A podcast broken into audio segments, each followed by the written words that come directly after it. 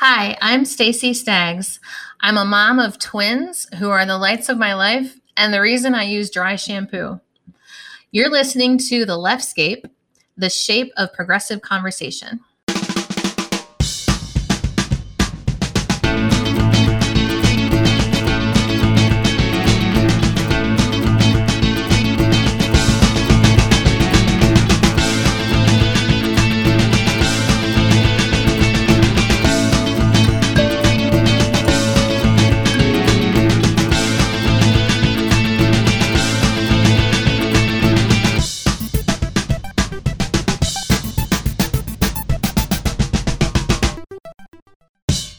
Hi, I'm Wendy Sheridan, and this is The Leftscape, the shape of progressive conversation. And hi, I'm Robin Renée, and this is episode 128. Thanks for joining us. Yeah. This season, we are exploring democracy. We are asking questions about how democracy works in the United States and elsewhere, and what we can do to preserve our democratic system and make it better. So far, we've learned about what it's like to join and serve on a local Democratic committee, and we've heard stories about the power of grassroots activism and doing whatever you can for what you believe in. And today we will feature my interview with Stacy Staggs. Stacy is a longtime advocate for access to healthcare, public education, and community inclusion for those with complex medical needs and disabilities. She works with two organizations, Little Lobbyists and Long COVID Families. And before my talk with Stacy, Wendy will take us to the Geekscape to tell us about the Sandman. What's been with you since our last show? Oh boy, I cannot even remember since the last show exactly because as as we were preparing for the show, I wound up saying, "I hate the friggin' news," and it's not that I hate the news; it's that so much happens that I can't even remember what's happened, and that's how I feel about the last couple of weeks. I don't know. I I did go to Virginia this weekend. I went to celebrate uh, Krishna's birthday with my friend Amy. Cool. Uh, that was cool. Um, at a place in Virginia, which was a you know a different. I, I've never been you know connected with this particular spiritual community, so it was Okay. definitely fun. to So, what some- part of Virginia was it? Northern Virginia, yeah, Okay. kind of near your old stomping grounds. I so, suppose. Fairfax County ish? Yeah, mhm. Okay. Because, you Uh, know, Virginia has, it's a big state. it very much is exactly. yeah, so it was you know a long enough drive, but a doable drive, um, and uh, good times. I enjoyed it. And, well, uh, we were together at a festival last weekend. Not this past weekend, but the weekend before that. right. That was in the middle of our two weeks. Oh, it was. Yes, I know it feels like It feels like we talked about that last time. That's right. no, we talked, I think we talked about going to it. yeah, yeah. but we went and we had fun and I and I danced. and we did we danced and sweated I God, I haven't danced up a sweat in so long Mm. and then somebody posted pictures and oh my god Yeah, should've worn something different. that. I'm not happy about that. I was but- sorry I'm sorry I was like debating about like do I really want to tag her but she should see that there's a picture of her at Yeah, the dance yeah. class but yeah, there was. I basically spent the entire time I was there in the drum area because we were getting one of our broken drums fixed, which is now sounds beautiful, by the way. Uh, you know, and it was funny because the the woman who who did the repair work, we needed a, a drum headed, reheaded. So she's, you know, tying the skin down and everything, and she says, "Don't play it for five days." And like, we get home, and and my spouse is like instantly wanting to play it, and I like grab it from him and say, "Don't touch this for five days." So like on the fifth day, he's like, "It's five days." He's like playing it, but it has a really good tone now, and I'm very happy with it. I did a lot of drumming with my stupid little Dumbek that needs some TLC too. Oh. but yeah, I, I think it was a, a good event overall. I think. Yeah, definitely It's- cool. Yeah. And actually, come to think of it, I've got some new, some brief travels coming up, so I'm looking forward to that too. Yeah. You know, birthday things and Devo things coming up in September, so that'll all be good. As always, you can catch a new episode of The Leftscape every other Wednesday. Subscribe to the show on our website, leftscape.com, or find us wherever you get your podcasts. Make sure you sign up for automatic download so you don't miss a show. And please do follow us on Facebook, Twitter, and Instagram at Leftscape. I know some of us are not so psyched about social media, but it is how we how we can communicate with you for now. And you can check out our show notes also on the website, which feature links for you to follow our show guests and to get more info on the topics we talk about. And while you're on our site, please don't forget to sign up for our newsletter, The Leftscape Lookout. We will have them again, I promise. and, and your downloads, likes, follows, and subscriptions really do help us grow. And we ask you to give us a review wherever you listen. And that's usually what we say. But today we, we were talking about how little activity we have on our Facebook page. And please, like, just like something or comment on something, and it really helps uh, our posts become visible to you when you're uh, when you're there. So that would really be awesome. So please please like or comment, and that would be great. And we were trying to work that algorithm. So there you go. And on Patreon, supporters can listen to our latest exclusive. We should be recording this. And for August, we're keeping it light and we're going to be talking about what we are doing to amuse ourselves this summer, uh, what we're reading, watching, what we're listening to, and where we're going. So join us on Patreon and check that out.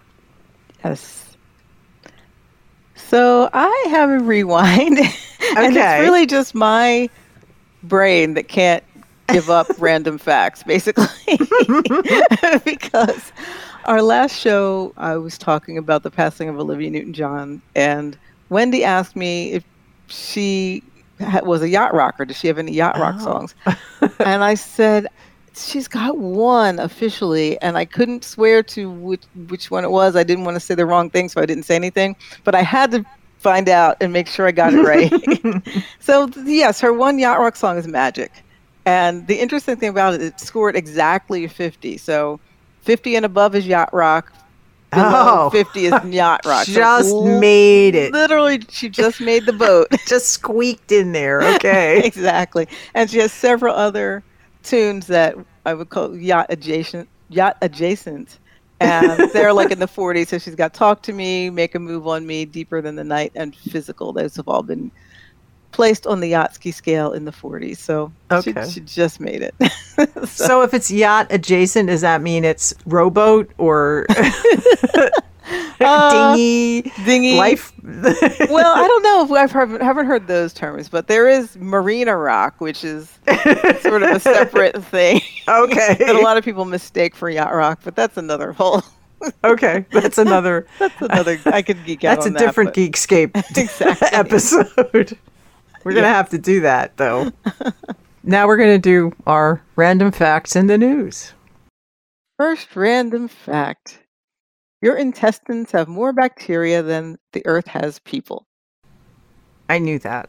Yes, I think and most I, people know that. And well, I always feel terrible when I'm taking antibiotics. Because I keep thinking of these massive civilizations in my gut that are having, a, you know, this horrible genocide of everything. so. I'm glad I'm not the only person that thinks about that.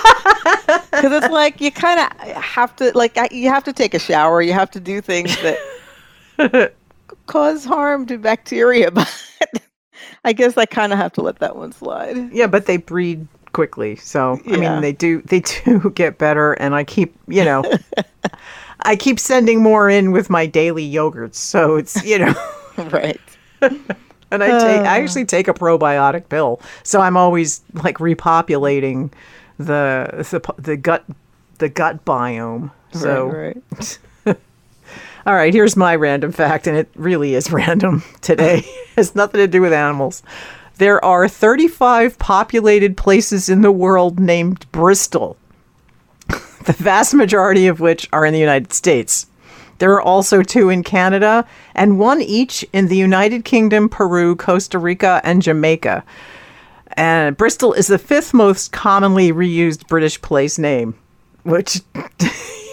okay, it's behind Richmond, which has 55 namesakes, London, which has 46, Oxford with 41, and Manchester, which shares its name with 36 other places. Okay. This is different than the fact that there's two separate church streets in my town that do not connect with each other. That's annoying. Oh my god, it sure is. wow. Yeah. So I like the Bristol fact because it reminds me of the other fact of the song, the Bristol Stomp, which came out, you know, to, about Bristol, Pennsylvania, when it came out with all this sort of dance name song type things. so, anyway, that's pretty cool. And anarcho primitivism is an anarchist critique of civilization that advocates a return to non civilized ways of life through deindustrialization, abolition of the division of labor or spe- specialization, and abandonment of large scale organization and high technology. According to anarcho primitivism, the shift from hunter gatherer to agricultural subsistence during the Neolithic Revolution gave rise to coercion, social alienation, and social stratification. So they're kind of advocating going back to a feral type state for humans, which is kind of fascinating. Yeah, okay. And you know, it's you know, I- whatever you think about how practical that would be, um, that's another story. But I think there needs to be like 90% fewer humans on the planet to actually pull that off in a meaningful way. Yeah. Yeah. it's definitely uh more to me more an intellectual exercise than you know the reality would be Yeah. strange. But I anyway, think I yeah, I th- I don't know. After reading The Dawn of Everything, I I don't agree with agricultural there that that was like a definite shift. Hmm. You know, their their premise is that before we started really doing farming, we were doing I think I'm going to paraphrase this was something called opportuni- opportunistic farming. Like along the for example i think the example they were giving was the nile river delta. You know after it floods in the spring you know they wouldn't like be very deliberately planting seeds in rows but i think they would just like throw some stuff down there and stuff would grow and then they would harvest it later okay. but it's not like it's not like they were making a farm they're saying okay here's some good wet dirt let's put some stuff down there and see what happens kind of thing Right. and then right. they'd go away for a while and then come back when it was ready. You know, that that's the kind of early farming that I think was going on. Interesting. Yeah. Anyway, that's another that's another show too. so those are our random facts. Yeah. And now it's time for all the news we can handle, or maybe slightly more news than we can handle. For me, it's more news than I can handle. Uh,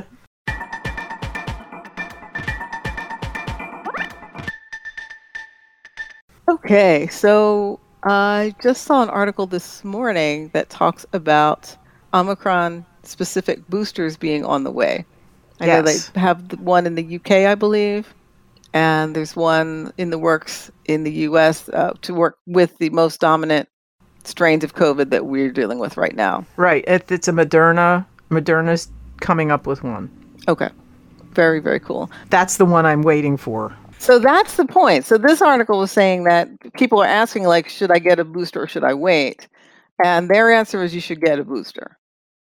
So if you're uh, when you become eligible for a booster, get get your booster is what they said. So that's something to consider, you know, because then by the time the other one becomes available, it it'll be going to like the most vulnerable first, and then you know Right. sort of down the line. So their thought was it's better to be covered sooner than later. So that's Mm.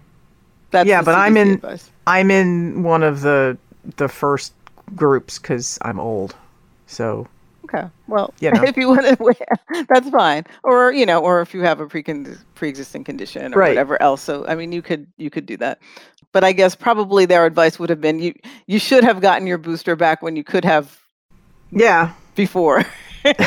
and now that this one's you know if it's really right around the corner maybe it's okay but but they're they were saying like the sooner the better regardless yeah. So well, that's the, that's the general advice to everyone out there yes. Yeah, I mean, So- but it's for for me personally, it's been five months since I actually had COVID, Oh, right. so I could be still covered under my natural immunity from getting over that. Who knows? Right. But I, you know, I figured I'd be getting it when I do my flu shot, and maybe not both at the same time, but like you know, a week apart or something. But right. and Sounds yeah, I get I get flu shots. So there's still a war going on in in Ukraine. The Russians haven't stopped their crap. And uh, authorities in Kiev have banned large public events and gatherings ahead of Ukraine's 31st anniversary of independence from Russian dominated Soviet rule on Wednesday. People in the capital will not be able to meet up in big groups from Monday till Thursday, owing to the possibility of rocket attacks, according to a document published by the Kiev Military Administration and signed by its head, Mykola Zhirnov. It comes after the Ukrainian President Volodymyr Zelensky warned of the risk of more severe attacks before the celebration. So, sorry guys, you can't like have big parties this yeah, week. that sucks, but I could, I does. understand that for sure. Yeah. Will you say that name again? I like that. Which one? Mikola. Mi- Mikola Mikola Zhirnov. I'm trying to I'm trying to say it with the accent I so know, it comes out right. I know, it made me laugh. I like it. okay. Um, so this is just it's it's not atypical news, but it's weird news for me. There was a shooting in East Mount Airy, PA, this uh, week ago or so. I don't remember Mm. the exact date, and it was uh, someone who was playing basketball, and someone came up and shot him, and he's in was in critical condition. I don't know of the current status, but the some bullet holes, some bullets hit a friend of mine's house. Oh, They God. were thankfully not in the in harm's way. Um, Did it actually penetrate through the house? I did- saw some pictures of it. Yeah, Oh like I don't So, know like, into the they were- house, but into the into the you know. Oh, so it didn't go exterior. through the No, it went through Okay. the house, but Thank God. yeah, but it's just pretty That's weird to yeah that you know I mean things like this happen and they're always close to somebody and it's just weird when you really know someone that's Yeah. like oh shit that's really close so anyway it's uh same as it ever was sadly Yeah. All right. Beyond that, Justin Trudeau has nominated an Indigenous woman to Canada's Supreme Court in a landmark appointment after decades of criticism over a lack of Indigenous representation on the country's highest court. Good for him. The Prime Minister announced on Friday that Michelle O'Bonsawin, and see, I'm I'm not as good with non-Russian names. Um, Michelle O'Bonsawin, O'Bonsawin had had been selected to fill an upcoming vacancy on the court. She is an Abenaki member of the Odanak First Nation, has been a judge at Ontario's Superior Court of Justice in Ottawa since 2017, and she's also taught law at the University of Ottawa and earlier worked in legal services for the RCMP and Canada Post. And congratulations. And I am not holding my breath for when we do this in Yeah. the United States, but I am pleased to see that that at least Canada's indigenous population seems to be getting a little bit of something back from the country after all of the awfulness that's been happening with them over, you know, since Canada was colonized by the British.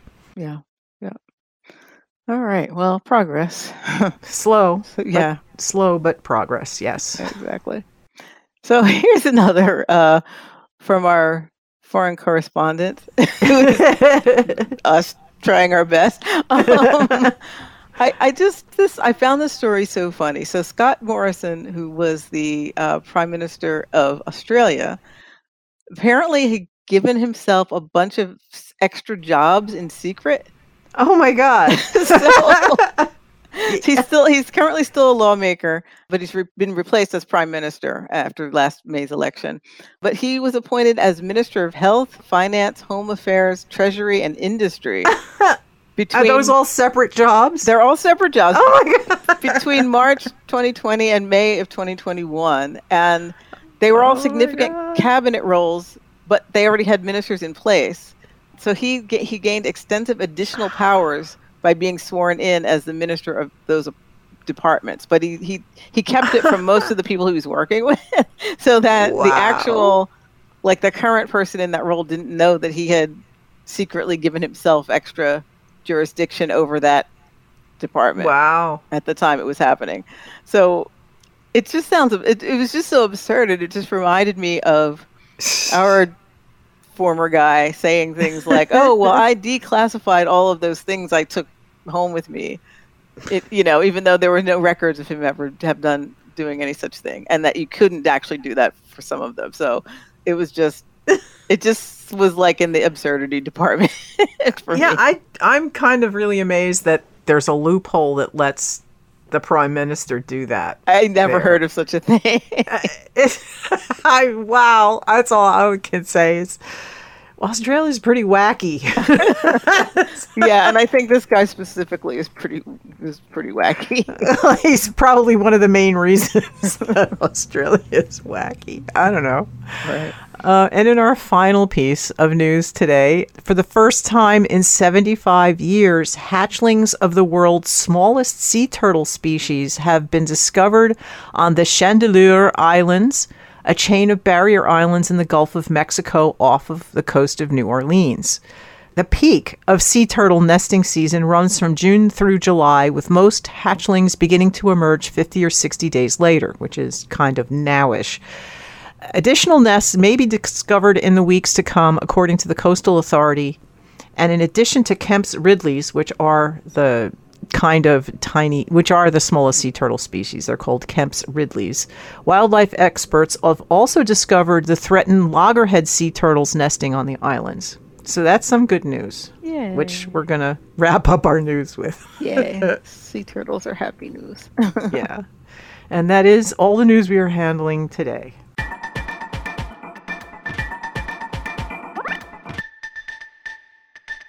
Are you helping someone run for office? Are you running for office yourself?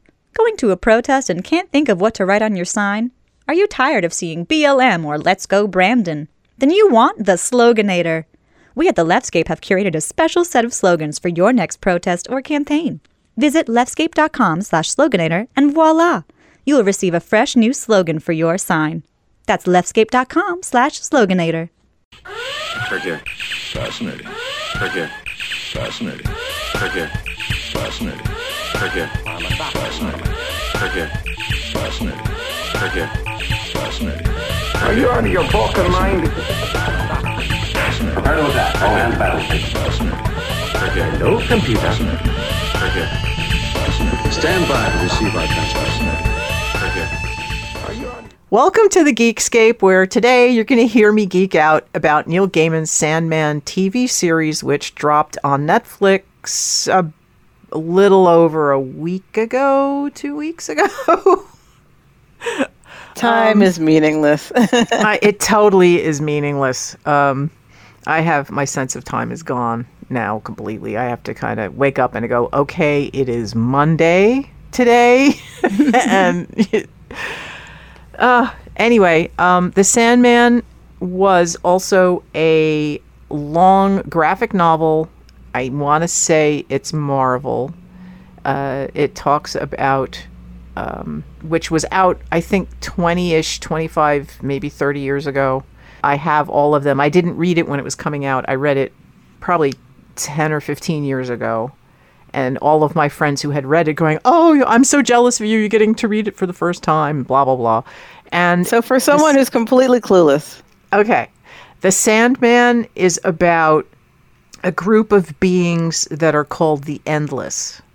And this guy is name his name is Morpheus and he is the king, I guess, of dreams. That his his domain is dreams. His other siblings are thing are people are are creatures like name their death, desire, delirium. There's others besides that. I don't remember who their what their names are, but I believe they all start with the letter D for some reason. And let's see. Death is is female and um, delirium in the TV series is non-binary, and uh, Uh, desire. Desire is the non-binary one. I don't think we've really we kind of met Delirium in the series, but she hasn't done much yet. I think, you know, there there are a lot of different chapters and movements in the series of the graphic novel. I haven't, like I said, I haven't read it in 50, 15 years or so, so I don't re- I don't know which exact part of the comic they were translating in the in the ten episodes that are in a in a story arc. And then Netflix over the weekend released another two stories in one one one hour format. And one of them is those are little standalone stories. And there's a, quite a few of those in the comic. Um, my favorite one of the comics was i think collected in the second or third trade paperback. And it was it was basically midsummer night's dream but told from told in this universe like dream like morpheus gave midsummer night's dream as a dream to shakespeare. So that whole book is like six six episodes six uh, issues of the comic kind of go into that and i that was my favorite uh, out of the whole thing. And they didn't get to that one yet. I mean they kind of shakespeare kind of shows up a little bit in one of the episodes and they kind of hint that he's getting his ideas from Morpheus and and other things that you don't know if you didn't read the comics is he's got like this enormous library in his palace. And and all of the books in the library are all of the unwritten books that like if you you know you you you're thinking of like if you're just like this person saying I you know you you're dreaming about writing this book and you never actually get to do it that book is there Oh wow.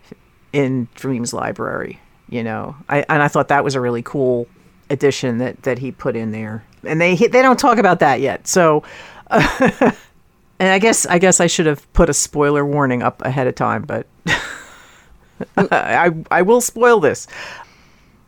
I I know that the certain people out in the world have been complaining about their choice of casting. You know, they cast a, a black woman to play Death, and I think she's fine. I only just missed the little curly cue that they put on her eye in the comic that they're not putting on her makeup. And I, I kind of missed that. But other than that, she really does encapsulate Death in the comic, and she's, you know, she's good. She's good in her role.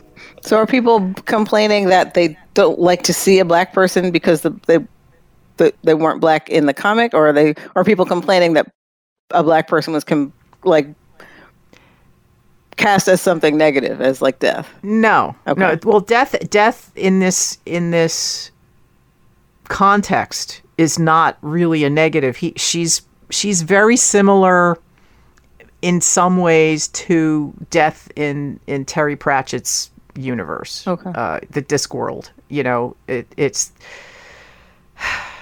she's there. I mean, she's. I mean, honestly, some of the scenes were really funny because you know when when somebody dies you get it's like they come out of they they visually come out of their body and and they interact with her and you know and there's sometimes humorous conversations that can happen especially if they don't quite get that they're dead yet you know it's it's funny that I, I it's funny no but the the complaints were she i don't think she's necessarily drawn white but she's not necessarily drawn black either in the comic Right. um and people know. get bent out of shape if any Well, of their characters every- change any demographic. reading- right?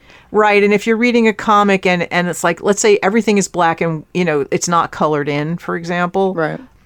you know you're they're going to default to i want them to look like me so or or to be you know because I, I I- you know i'm reading the comic i'm really identifying with the character of death and i mm-hmm. really think she's cool so i wanted her you know so I, i'm putting myself in that role so you know in that in that context she's a white woman but you know on tv she's a black woman and and you know the hair is right and everything is right. So it's fine. I and and i think you know some it could be some of these stylistic choices in the comic were made based on when it was published. And you know the editors or the publishers are saying now you can't have all these black characters. Right. because then no one's going to want to read it Yeah. Oh, yeah. that- no, I totally get the thing. the history of how that's happened, and I'm uh, I'm less charitable uh, than what you just said about people who really get bent out of shape about characters uh, evolving into other, you know, I'm whatever to- demographic they are Yeah, in the uh, current it's- episodes. well, you know. yeah it's it well i mean the like the queer character is very much well you know i don't really know if he's if they're over the top compared to the comic because the comic you know, it's like i said it's been a while since i've read it and i didn't want it to really influence my reactions to the tv show. Mm-hmm. You know i mean my daughter's borrowed my first issue and she's reading it so i can't even go back and reread it right now to, to talk about this because it's i don't have it right now. But she wanted to read the comic before watching the show mm-hmm. which i have found with other work that it's better not to have a really up to date accurate remembrance of the source material because then you won't get upset when things change Right. Let's I, I did that with a different game and with the the movie Stardust because I had read the book years before the movie came out and I remembered the very broad strokes which they covered in the movie and other people who remembered it more accurately had complaints about the movie and I didn't want to have complaints about the movie I liked the movie so so it was like it's better to have it like the faded the fuzzy memory of something and say oh yeah I kind of remember there was a goat car- a goat chariot here you know for example and, Right. Right. and, and I thought goat chariot was like one of the best things. She, there was a witch in that, and and she's riding this goat chariot, and it looks and it was um, it's Michelle, not like Michelle Pfeiffer. It was Michelle Pfeiffer, and she's in this like really cool outfit, and she's riding this goat chariot, and it's like this is amazing. So anyway, I think I need um, a goat chariot. I think we all need goat chariots.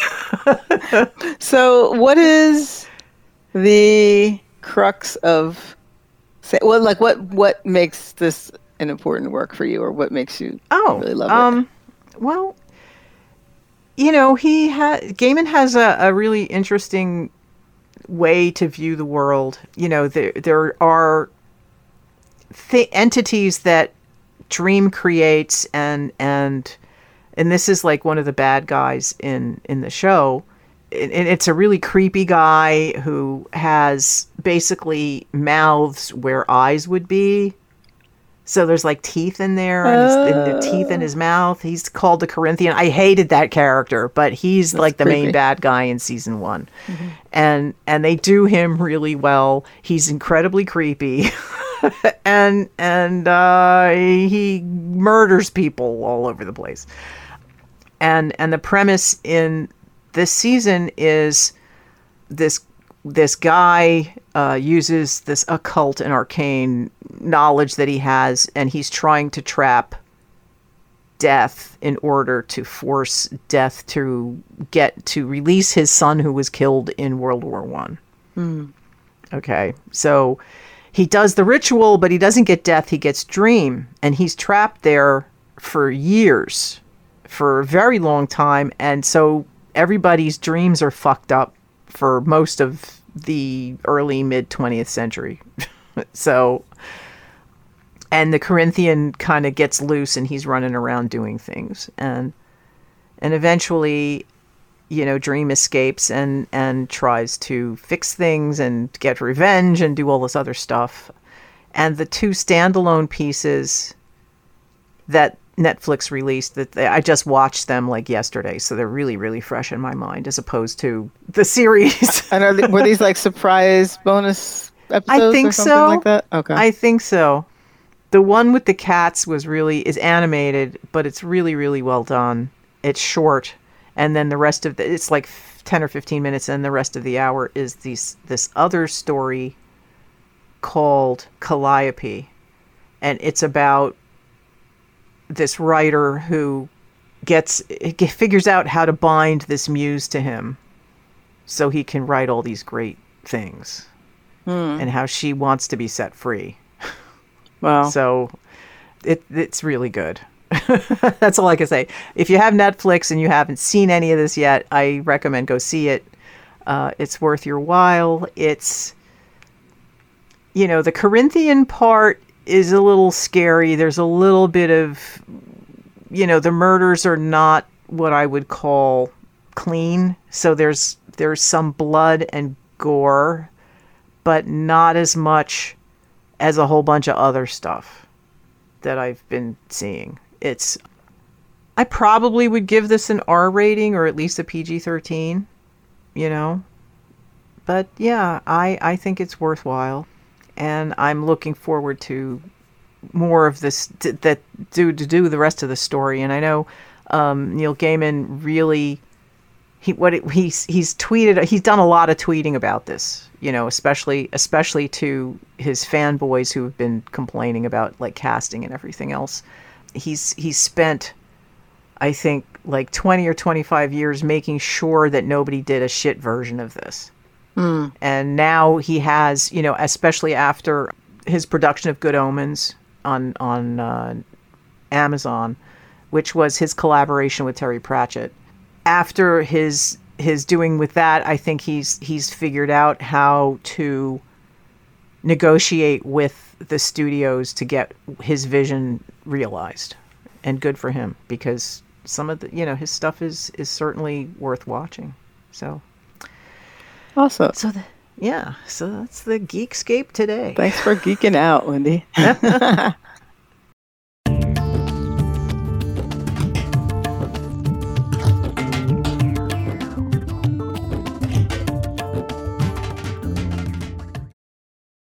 well, we are here. Well, we, I am here, speaking with Stacy Staggs.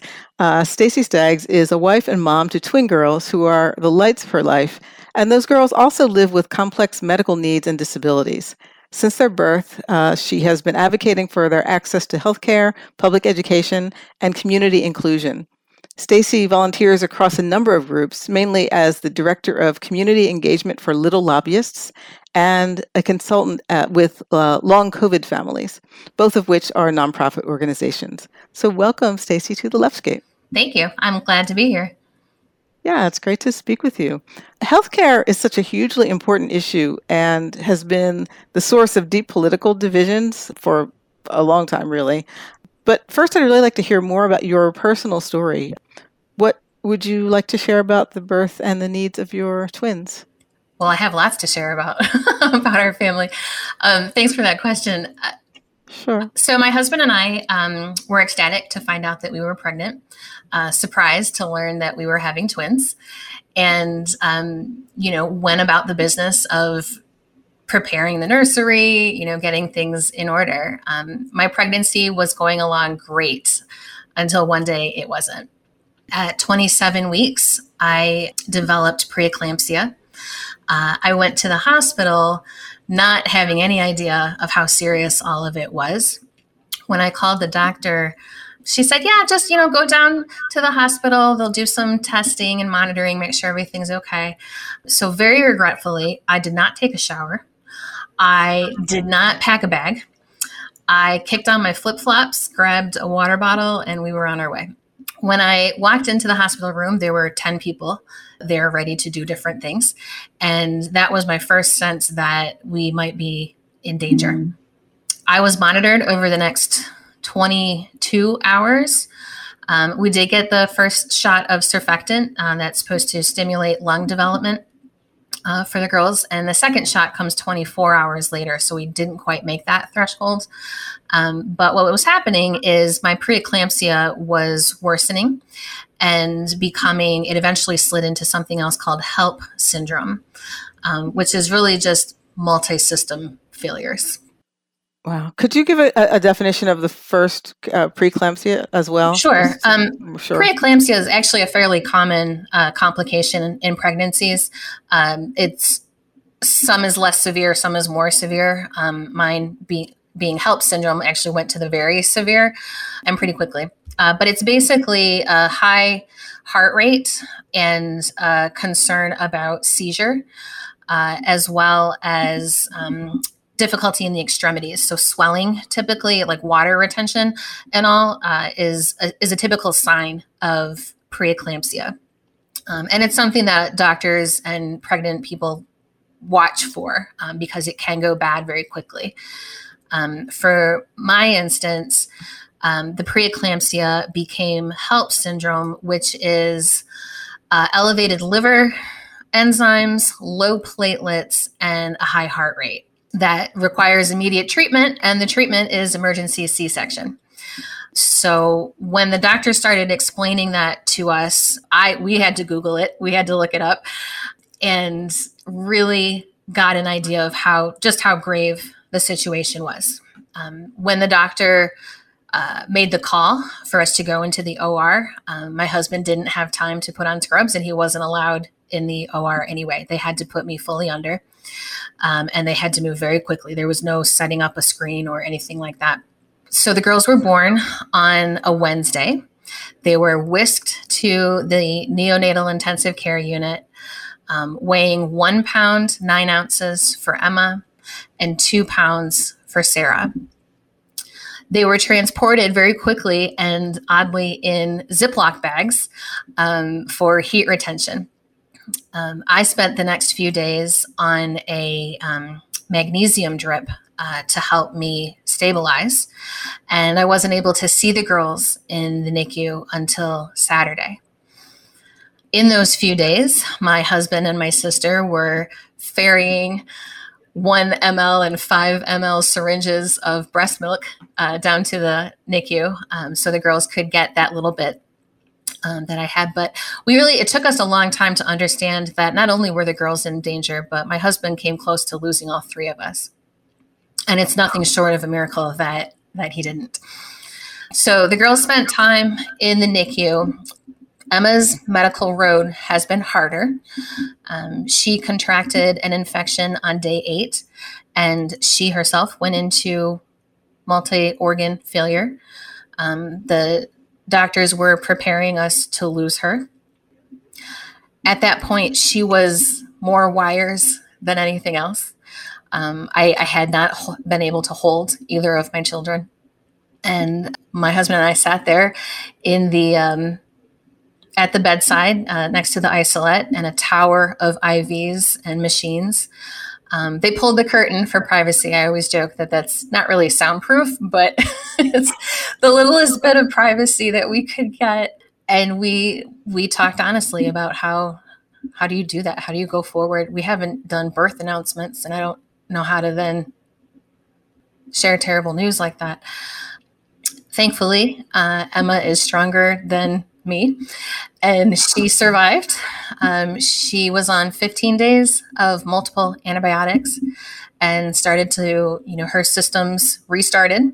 By that I mean digestive, uh, her renal system, just every piece of her um, fought through it and and fought for every breath.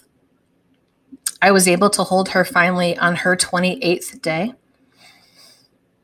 Even that required multiple bedside nurses, a respiratory therapist, and the charge nurse, um, scheduling all of her personnel on standby so that if Emma's vitals started to tank, they could, you know, swoop in uh, and save her again.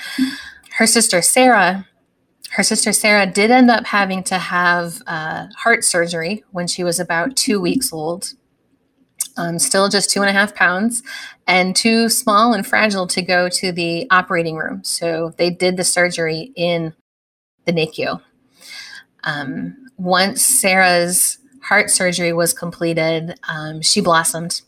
She was on room air within 24 hours. She started to have like facial expressions.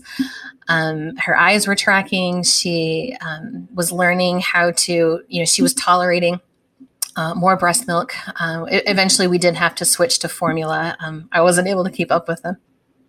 So, Sarah spent the rest of her time in the NICU really just growing and learning how to take a bottle. Um, she was in for 98 days and um, came home without any need for additional support.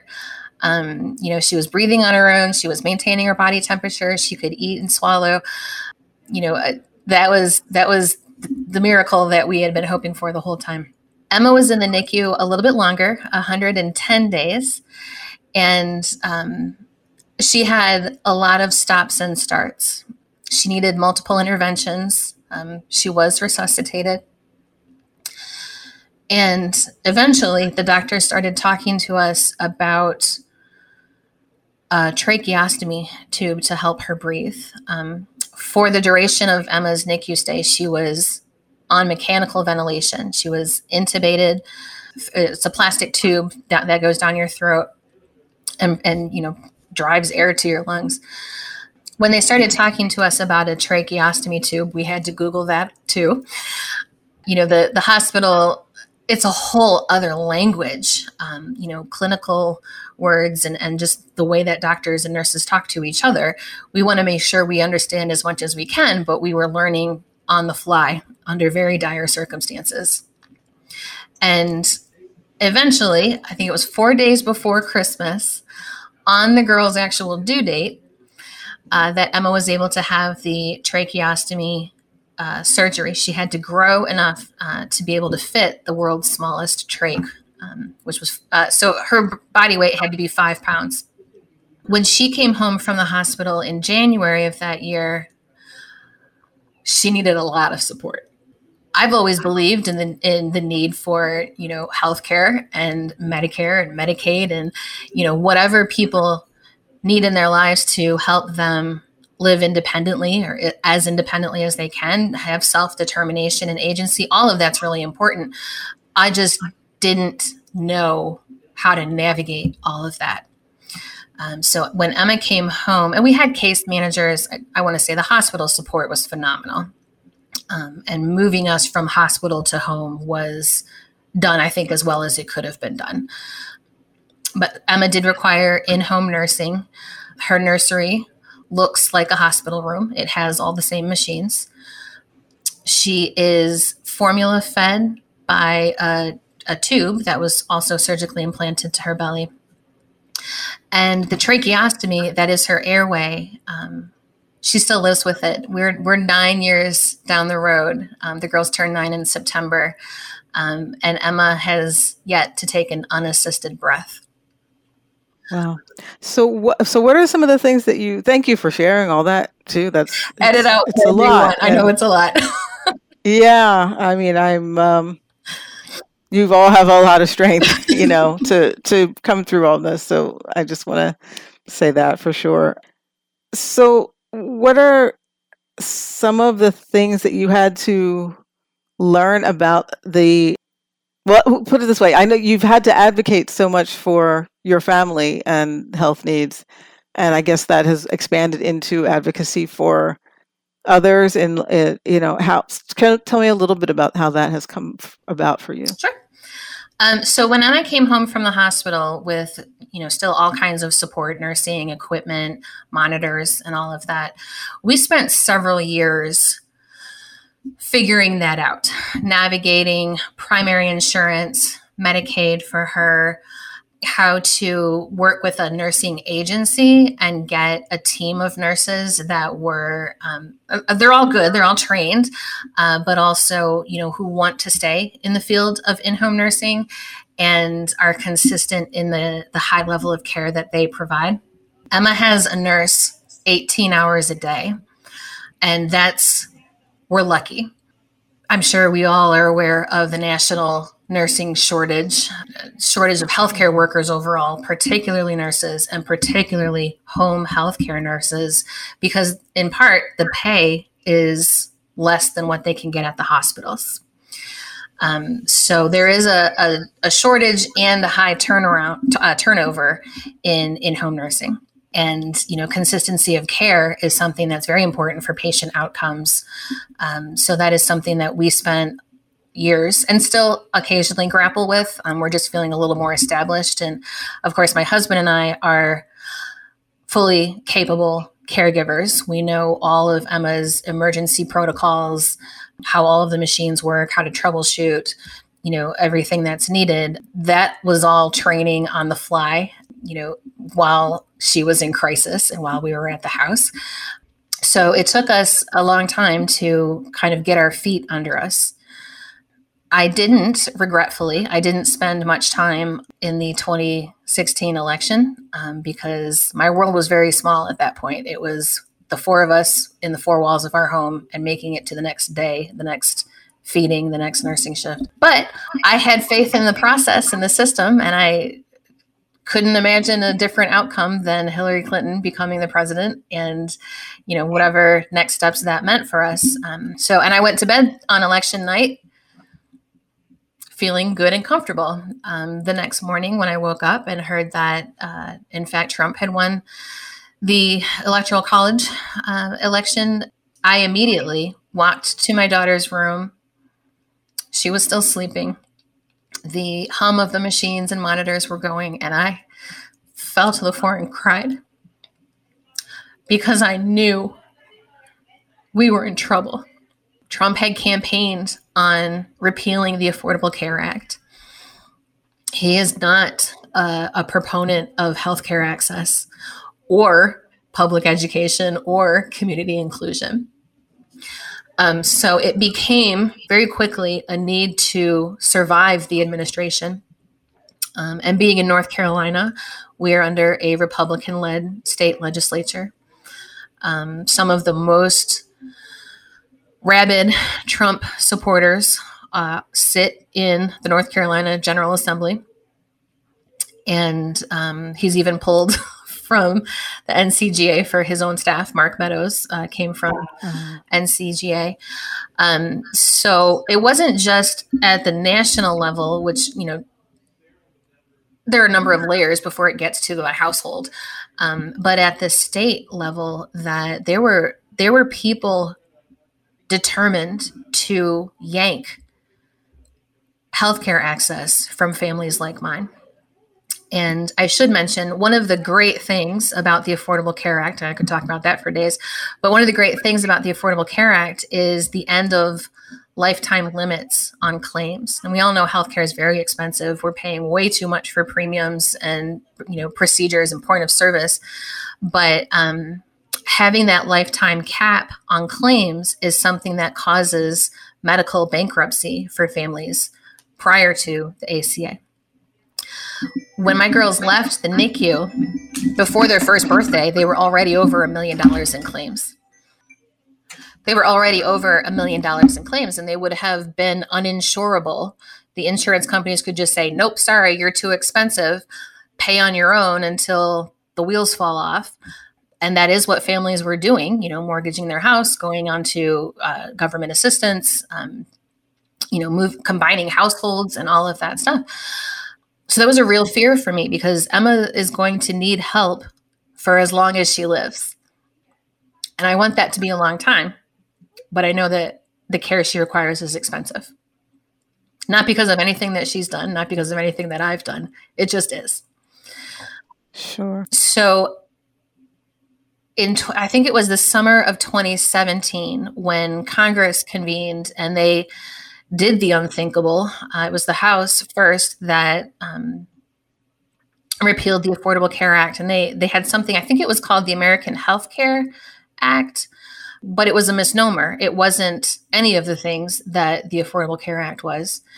And I remember that day. I can't remember the calendar date, but I remember that day that House representatives, including some from my state, ordered beer to the Rose Garden or the the the floor the floor of the Capitol to celebrate the fact that they had just repealed the Affordable Care Act. Ugh, I had forgotten about that whole episode. the, the things happen so fast, or it's seemingly it's it's like that's right. That happened too. Yep. What what do you believe are the dividing lines, like in understanding Hmm. between people who believe healthcare for all is important and for those who believe or actively fight against it, like you're talking about? Like I. Do you have a sense of the fundamental philosophies or the differences or what what's actually going on in that mindset? I have I have thoughts about it, and I don't I I don't know if it's right. It's just what I feel from what I've seen. Uh, the division is privilege, those who have and those who have not. when I say privilege, I mean all of the socioeconomic factors, but particularly health. If you have always been healthy, whatever that means for you, and you haven't navigated the healthcare system, you haven't had to choose between filling a prescription and groceries, you haven't lived for months or years at a time in a medical or skilled nursing facility, then you really don't have a handle on how precarious the whole thing is. We're seeing that a lot in the world of COVID survivors who, you know, have persistent symptoms, um, some that rise to the level of disability, and you know, never thought that it would happen to them. Um, and I'll be honest, when when my girls were born, I was I was squarely in that camp. I had no reason to think that we everything wouldn't go right. So it is a very jarring shift when you find you do need healthcare, you do need assistance, you do need people to care about what happens outside of their own home. And then you're confronted with the absolute stark reality that a lot of people don't. Um, when I started doing advocacy work, it was because I was sitting in my daughter's room and I could not abide what I was seeing in Congress. So I, like a lot of people, went on social media, found people that I could find, cried for help, made phone calls. I had a meeting with um, one of my uh, state senators, is Thom Tillis. I had a meeting with his staff and cried on their conference table. trying to explain the reality of what caregivers are asked to do in this country. And um, I don't know if it fell on deaf ears, but it hasn't changed any of his subsequent votes. And I think that's the different, the dividing line is whether you've gone through it or not, and whether you care what happens to other people besides yourself. There's a there's a a it's kind of a great oh i don't want to say i'm asking it's a great revelation in this country that there are some people who only who have, have a very narrow vision they only care about themselves and the people that they can see the people in their household and then there are others of us who understand that everything is connected.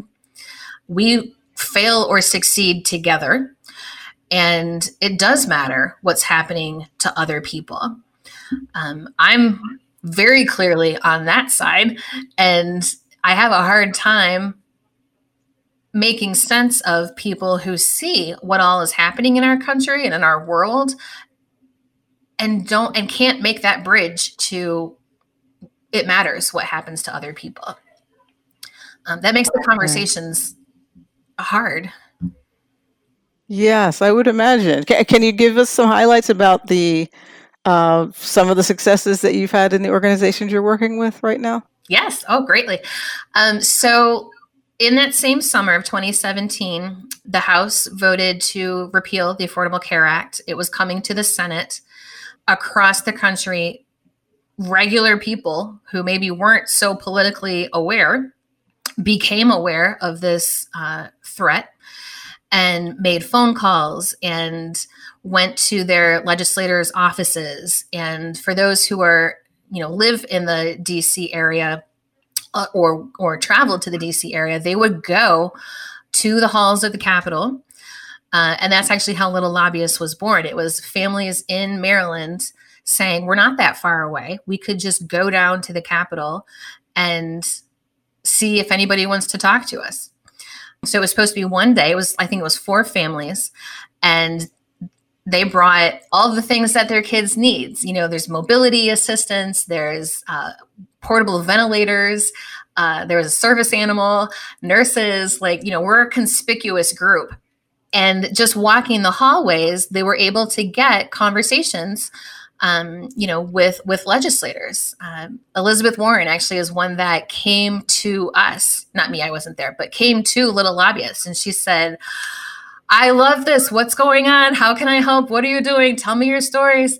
Um, That's great. and you know the, uh, the the momentum built from there. Uh, Senator Cory B- Booker is another just phenomenal little lobbyist fan and you know wants to talk to the children and engage with the families and you know tell us what we need to know and it just it became more visits more meetings more conversations um, we were on again not me but little lobbyists were on the capitol uh, fields when in the senate the skinny repeal failed because of senator john mccain's thumbs down vote That was iconic. in the middle of the Yes. night right.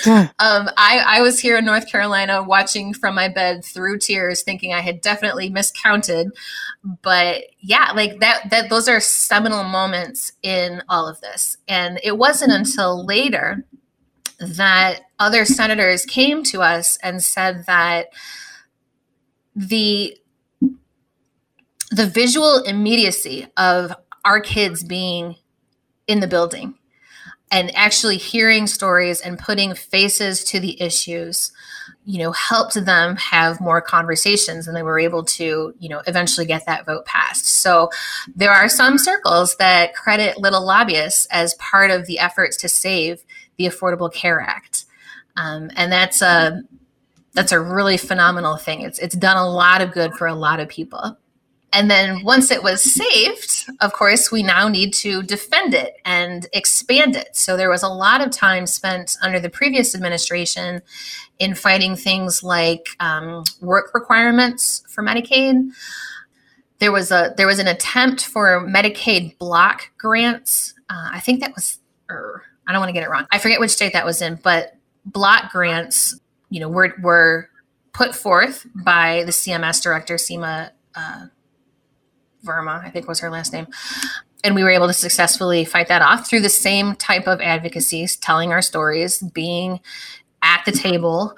You know, it's it's hard to look away from a family like ours.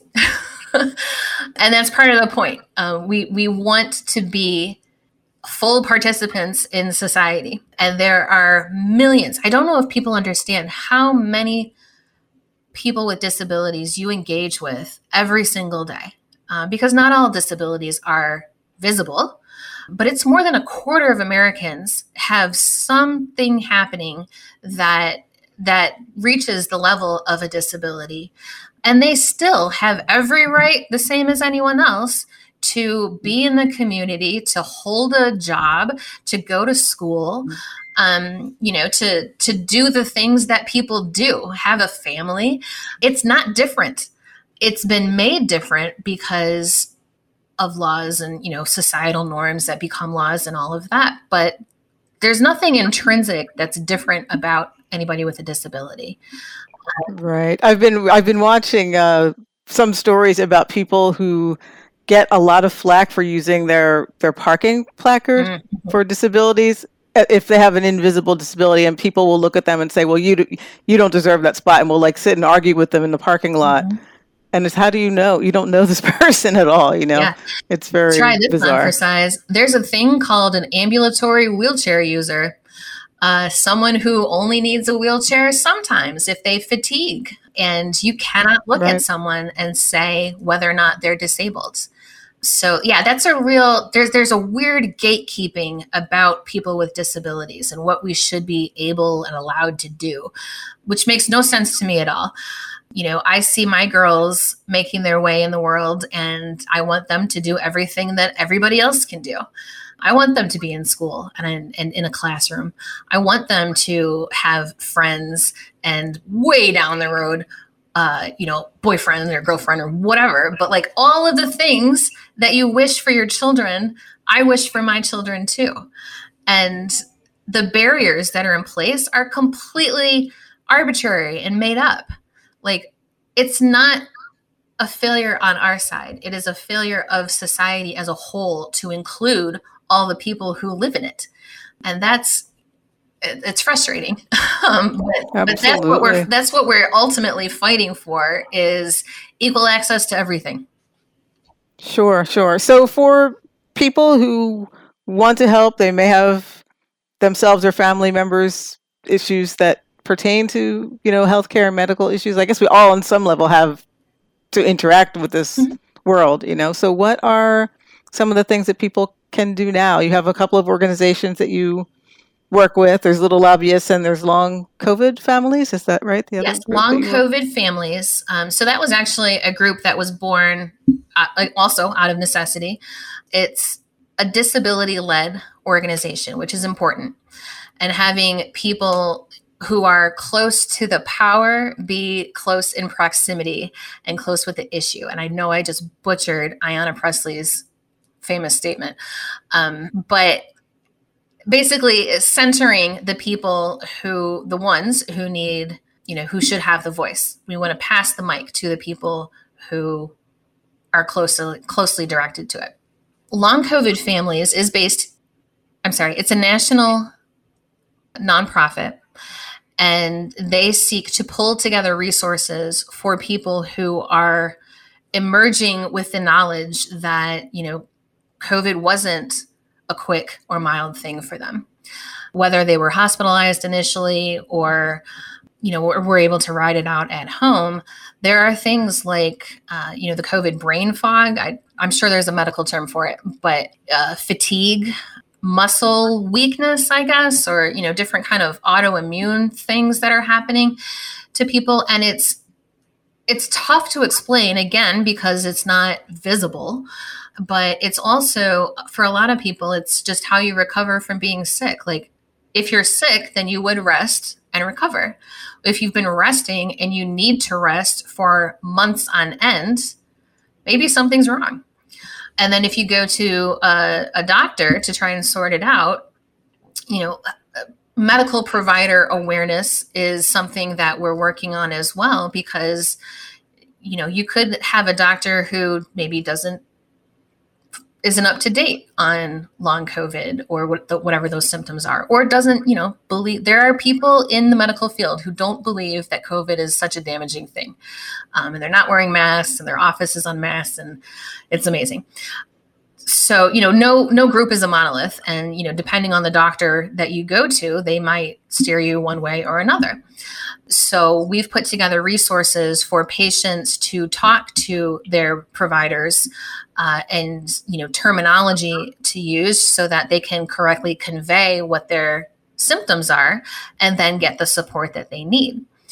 Long covid families actually also has a focus on pediatrics um, because for a long time early on there was i don't know where this came from but there was a, a talking point that you know kids aren't really at risk. In fact kids weren't being tested so there were rampant covid cases that just went unnoticed. And thankfully most of them weren't severe in the acuity but they are having you know developmental and longer term impacts. So we're starting to see some of that now. And long covid families has actually put together a back to school conference that we are doing i think it's the week of the 22nd of 22nd of august of August. Okay. um, yeah, just in a few weeks here, um, where we're going to talk about things like how to recognize symptoms. Uh, first of all, prevention. You know, masks, uh, ventilation, being in open spaces, not being in crowds, all the things we've been hearing all along. And then if you get COVID, now what? Tracking symptoms, having a, a you know a symptom log, understanding the terminology to help you talk with the provider. And then also the things that i'm doing the advocacy in the public space. So awareness that a long covid is a thing. B kids are getting it. Uh, and c they're going to need accommodations at school. They might need community accommodations. You know whether it becomes an iep or not but that's something that i and my own family have gone through. So we'll be talking about um, you know how to navigate all of that. And then another piece that i have had to dive into just again out of necessity is engaging with the school district and the school board. Anyone who hasn't been to a school board meeting in the last two years you're missing out. There is a lot a lot a lot of stuff that's happening there and some of it needs to be challenged so that is something that i'm doing as well being a voice of reason and um, you know, pro student, pro child. There's a lot of conversations that happen without the immediate stakeholders. And I think that's where it always goes wrong. When we're talking about student outcomes, students have to be at the table. When we're talking about what teachers need to be successful, teachers have to be at the table.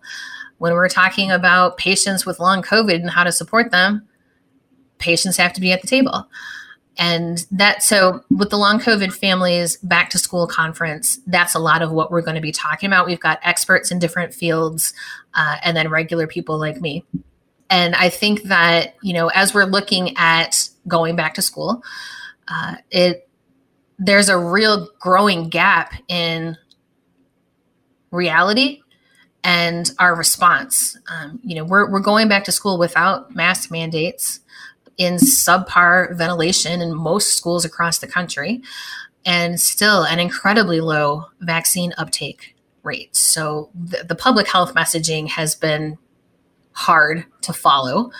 Uh, and I think that it's given people comfort where they should feel some urgency. It's not inevitable that everybody gets COVID. It's not two and a half years into this, we're looking at about half the state population that I live in um, having reported it. So it's not inevitable, but the protections and the layers of protection need to be in place.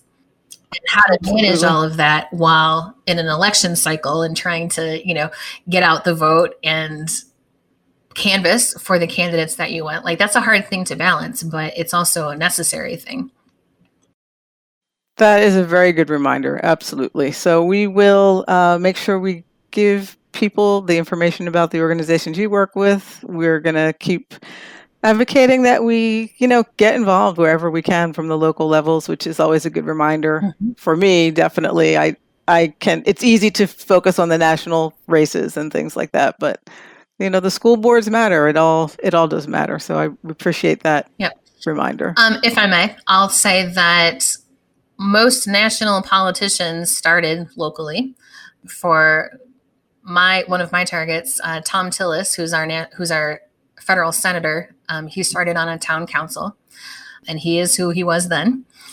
So yeah, local elections are very important. It's it's it's everything from how your schools run, how how good your roads look, is your hospital staff, like all of those things happen at the local level, um, and it rolls up federally, of course, but Absolutely. Well, thank you so much for talking with us. Yeah, thanks and for, for sharing your thoughts on the Leftscape. I very much appreciate it. I, you know, I could talk for days, but the opportunity to share. Um, and I hope that, you know, I hope it helps someone step out of their comfort zone and maybe go to a school board meeting or, you know, check in on a neighbor um, who might be struggling and, you know, just remember that we're all in this together. Absolutely. Thank you. Thank you.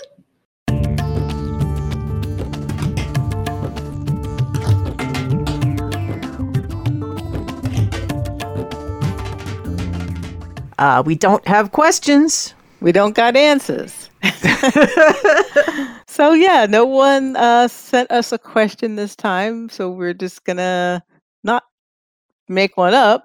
No, we're not going to answer. We have nothing to say to you guys. yeah, yeah, but please do. Uh, we really like doing this section, and we like questions that are from serious to absurd. So uh, please send them, and we will get them on here. Yeah, and yes. send them. You send them via Facebook, via our website, via text if you know us.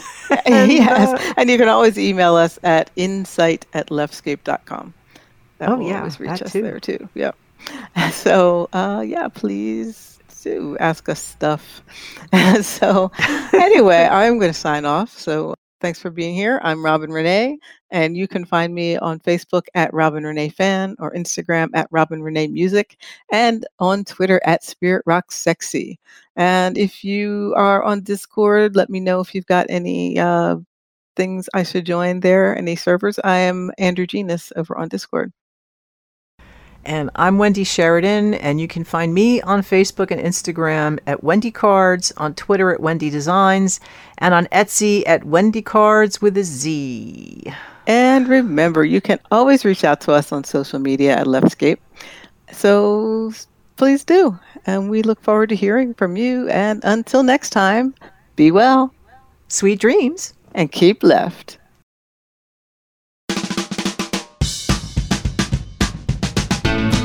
You've been listening to the Leftscape podcast. Sound engineering by Wendy Sheridan. Show notes by Robin Renée. Fake sponsor messages by Ariel Sheridan. Web hosting by InMotion. Remote recording by Squadcast. If you like what you hear, please share it with your friends. You can also follow us on Facebook, Instagram, and Twitter at Leftscape. Become a patron of our show for as little as $1 a month at patreon.com slash leftscape. Thanks for listening.